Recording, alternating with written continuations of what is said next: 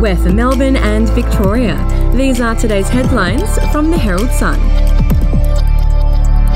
Victoria is poised to end lockdown as planned next week, but health authorities are desperately trying to trace shoppers possibly exposed to the coronavirus at a popular Melbourne market. The state recorded 26 new locally acquired infections on Thursday, the highest daily figure in this outbreak. Despite the spike, the rate of positive cases in isolation throughout their infectious period has increased from just 6% three days ago to 92%. Acting Chief Health Officer Professor Ben Cowie said that was a fundamental element of Victoria's road out of lockdown. And if you'd like to read more on that story today, you can take out a subscription to the Herald Sun at heraldsun.com.au or download the app at your app store.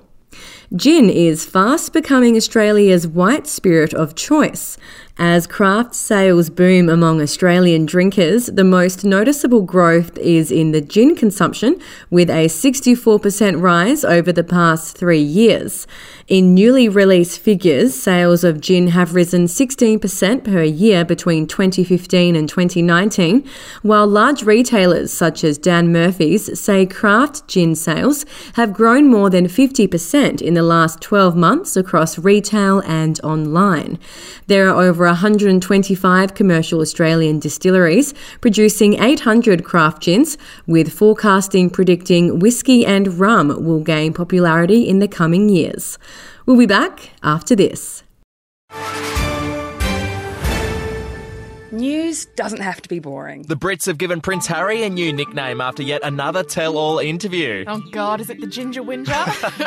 Let the team at news.com.au get you up to speed each day with their podcast, From the Newsroom. a couple were busted joining the Mile High Club. Well, I guess they can't fly Virgin anymore. Politics, sport, red carpets, royals. Get all the goss in just a few minutes. Follow From the Newsroom wherever you get your podcast from. Parents could be well served sending their kids running around the lounge room or hosting a quick game of Simon Says as a way to boost brain power while homeschooling. Breaks of just five minutes are enough to improve brain function, focus, and impulse control. Deakin University researchers have found in their world first study that active tasks that involve an element of concentration and decision making give kids an extra cognitive boost. And the man who brought the grand final to Queensland says the AFL should consider a Perth grand final beamed into Victoria at 8pm this year. Gold Coast President Tony Cochrane says the WA and South Australian state governments should already be formulating proposals to secure the grand final at Optus Stadium or the Gabba. As former coronavirus cabinet member Eddie McGuire pushed the prospect of a month long finals hub in Perth, Cochrane said the league should also consider the early adoption of vaccination passports in the AFL.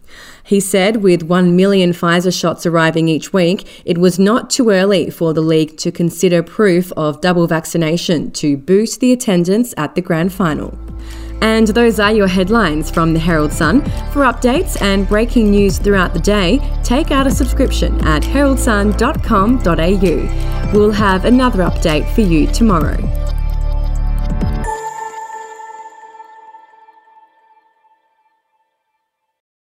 Are you ready to get an inside look at crime from someone who has investigated some of Australia's worst crimes? It was like Aladdin's cave. The luminol found bloodied footprints and bloodied handprints on a wall, so it's Yeah. just like a horror movie. Former homicide detective Gary Jubelin sits down with cops, crims, addicts, victims, small time cheats, and big town lawyers as they tell their incredible stories. My house got raided. Next thing you know, I got bail refused. Next thing you know, I'm on a truck Yeah. to Parklea Prison. Listen I Catch Killers early and ad free on Crimex Plus on Apple Podcasts today or wherever you get your podcasts.